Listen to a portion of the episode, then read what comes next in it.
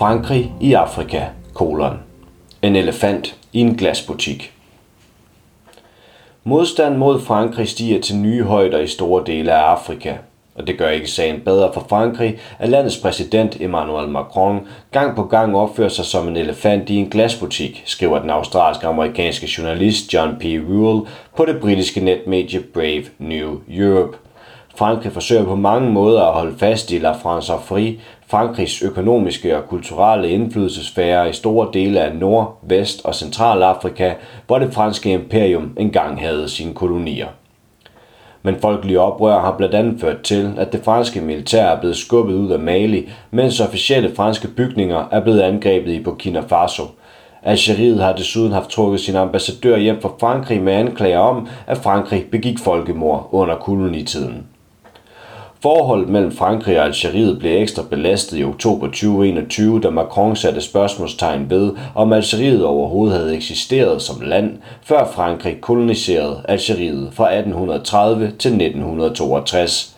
Samtidig beskyldte Macron Algeriets regering for at opfordre til had mod Frankrig. Macrons udtalelser førte til en diplomatisk krise, Algeriet kaldte sin ambassadør hjem fra Frankrig, forbød franske militærfly i dets luftrum og anklagede Frankrig for at have begået folkemord under kolonitiden. Ifølge historikeren Ben Kiernan dræbte Frankrig omkring 825.000 mennesker i Algeriet mellem 1830 og 1875, da Frankrig kæmpede for at få fuld kontrol over landet og dets ressourcer. Forud for Macrons seneste besøg havde Algeriets regering påbegyndt en udfasning af franskundervisning i grundskolen, der i stedet vil lære eleverne at snakke det mere internationalt udbredte sprog, engelsk, oplyser den amerikanske avis Politico. Det ses som en måde at frigøre sig fra de gamle koloniale bånd på, forklarer Amar Mohand Amir, historiker for Algeriet at Algeriet, der med næsten 15 millioner indbyggere er det tredje største fransktalende land i verden, nu vil udskifte undervisning i fransk med undervisning i engelsk, vil få konsekvenser for Frankrigs indflydelsesfære i Afrika. Siden 2017 har Macron ellers forsøgt at promovere fransk litteratur og kunst i Afrika og erklæret, at det franske sprogs epicenter befandt sig i hjertet af det afrikanske kontinent.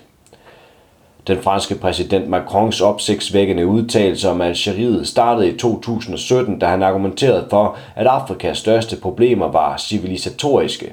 Macron tilføjede, at det er destabiliserende for Afrika, at nogle afrikanske kvinder får mange børn, og at det derfor ville være meningsløst for Frankrig at tilbyde noget hjælp til afrikanske lande. Den franske præsident nævnte ikke et ord om kolonitidens indflydelse på nutidens problemer i Afrika. Ifølge den ravandiske avis The New Times fik ordet civilisatorisk det til at løbe koldt ned ad ryggen på Deo Bian historieprofessor ved University of Rwanda. I 1884 udtalte den franske statsmand og førende fortaler for kolonialismen, Jules Franchet Camille Faré, nemlig at de højrestående raser har pligt til at civilisere de ringere raser – Derfor skulle det franske imperium på en civiliserende mission i Afrika. I dag er vores udfordringer med trafficking, korruption, svage stater og demografisk forandring nedarvet fra tiden med kolonial imperialisme og den jagt på mineraler og markeder, fortæller Deo Banyafase. Det vestafrikanske land Mali, der var en fransk koloni fra 1892 til 1960, udgør endnu et eksempel på, hvordan Frankrigs historiske indflydelse i disse dage mindskes på kontinentet. I august måtte Frankrig nemlig trække de sidste soldater ud af Mali, hvor de franske styrker ellers havde været aktive siden 2013, oplyser den europæiske tv-station Euronews. Frankrigs erklærede mål i Mali var at bekæmpe jihadister, men Catherine Sold fra det tyske råd for udenrigsanlæggerne peger på Frankrigs neokoloniale interesser i Mali og resten af Sahel-regionen i forklaringen på, hvorfor Frankrig var militært til stede i Mali. På lang sigt har Frankrig interesse i at sikre sig ressourcer i Sahel, især olie og uran, som det franske energiselskab Arriva har udvundet i årtier i nabolandet Niger, siger Katrin Sold ifølge den tyske tv-station Deutsche Welle. Frankrigs militær tilstedeværelse førte derfor til store protester i Mali. Her protesterede befolkningen imod Frankrigs økonomiske interesser og anklagede de franske styrker for kun at forværre situationen i Mali. Demonstrationerne opfordrede Malis regering til at løsrive sig fra fransk indflydelse, og nogle gav udtryk for, at Mali i stedet burde etablere tættere forbindelser med Rusland.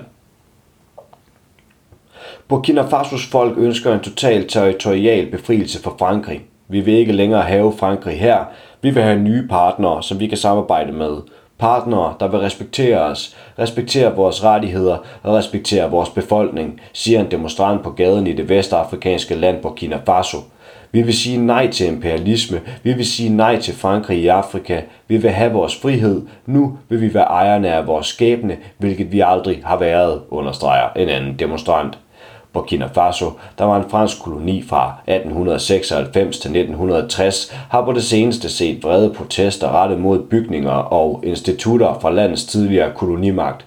I hovedstaden Ouagadougou og byen Bobo Dioulasso blev Frankrigs ambassade og det franske institut angrebet af demonstranter, der satte ild til bygningerne i protest mod Frankrigs indflydelse i Burkina Faso. Ifølge krisestyringsselskabet Crisis 24 er protesterne bygget på anklager om, at Frankrig for ni måneder siden støttede et militærkup, der blev gennemført af den burkinske oberstløjtnant Paul-Henri Sandaogo Damiba. Flere demonstranter har flaget med det russiske flag og opfordret Burkina Fasos regering til at samarbejde mere med Rusland. Frankrigs historiske, økonomiske og politiske forhold med Afrika er helt essentielle for at forstå, hvorfor indbyggere i de afrikanske lande nu vender sig mod Frankrig, mener journalisten John P. Rule. Økonomisk ønsker Frankrig at fastholde status quo, hvor Frankrig årligt skaber profit i Afrika for en værdi af 440 milliarder euro, skrev den tyske avis Deutsche Wirtschaftsnachrichten i 2017. En af måderne, hvorpå Frankrig har vedligeholdt sin indflydelse i Afrika, er via valutaen CFA franc, der blev indført i afrikanske lande under det franske imperium. 14 afrikanske lande blev tvunget til at ændre sin valutakurs til franc i bytte for landenes selvstændighed. Blandt andet skal de afrikanske lande, der bruger CFA franc som valuta, have 50% af deres valutareserver stående i Frankrigs nationalbank, oplyser non-profit organisationen Brookings. På den måde er landenes økonomier under direkte kontrol af det franske finansministerium. Desuden har Frankrig forkøbsret på alle nyopdagede ressourcer i de 14 afrikanske lande. Det er disse elementer i forhold mellem Frankrig og dets tidligere kolonier i Afrika, der gør, at indbyggere og afrikanske regeringer nu vender sig mod deres tidligere koloniherrer. Ny konkurrence fra andre lande, forældede metoder fra kolonitiden, udsugning af kontinentet og deraf stigende modstand mod den arrogante dominans for Frankrigs Afrika-strategi til at skælve. Afrikanerne ønsker nye vinde og forandring, skriver John P. Rule. I et forsøg på at opbygge et partnerskab mellem EU og Afrika har Macron arbejdet på at forbedre forholdet til den afrikanske union, der samler 53 af kontinentets lande i én organisation for samarbejde. Macron stod i spidsen for at forny EU's partnerskab med AU, den afrikanske union. På et topmøde mellem EU's og AU's stats- og regeringschefer i februar annoncerede EU en investering på 150 milliarder euro i Afrika – Afrika er EU's tredje største tovejshandelspartner efter USA og Kina. Gennem handel med Afrika skabte EU i 2017 et overskud på 18 milliarder euro. Her toppede Tyskland med en eksport til Afrika på 8,3 milliarder euro om året, og Frankrig indtog andenpladsen med 5,6 milliarder euro, oplyser Eurostat. Men en fælles EU-politik over for Afrika har vist sig svær at gennemføre. EU-landenes interesser er nemlig i strid mod hinanden på det afrikanske kontinent. For eksempel støttede Italien og Frankrig hver sin side i borgerkrigen i det nordafrikanske land Libyen, hvor Frankrig og Italien har konkurreret mod hinanden om adgang til Libyens olie, oplyser netmediet Middle East Eye. Du har lyttet til en artikel fra Arbejderen. Abonner på vores podcast på iTunes, eller hvor du ellers hører din podcast. Du kan også klikke ind på arbejderen.dk for meget mere journalistisk indhold. Du er også velkommen til at følge Arbejderen på YouTube, Facebook, Instagram eller Twitter, samt tilmelde dig Arbejderens daglige opdatering på Messenger. Vil du i kontakt med redaktionen, kan det ske ved at sende en mail til redaktion arbejderen.dk Tak fordi du lyttede med.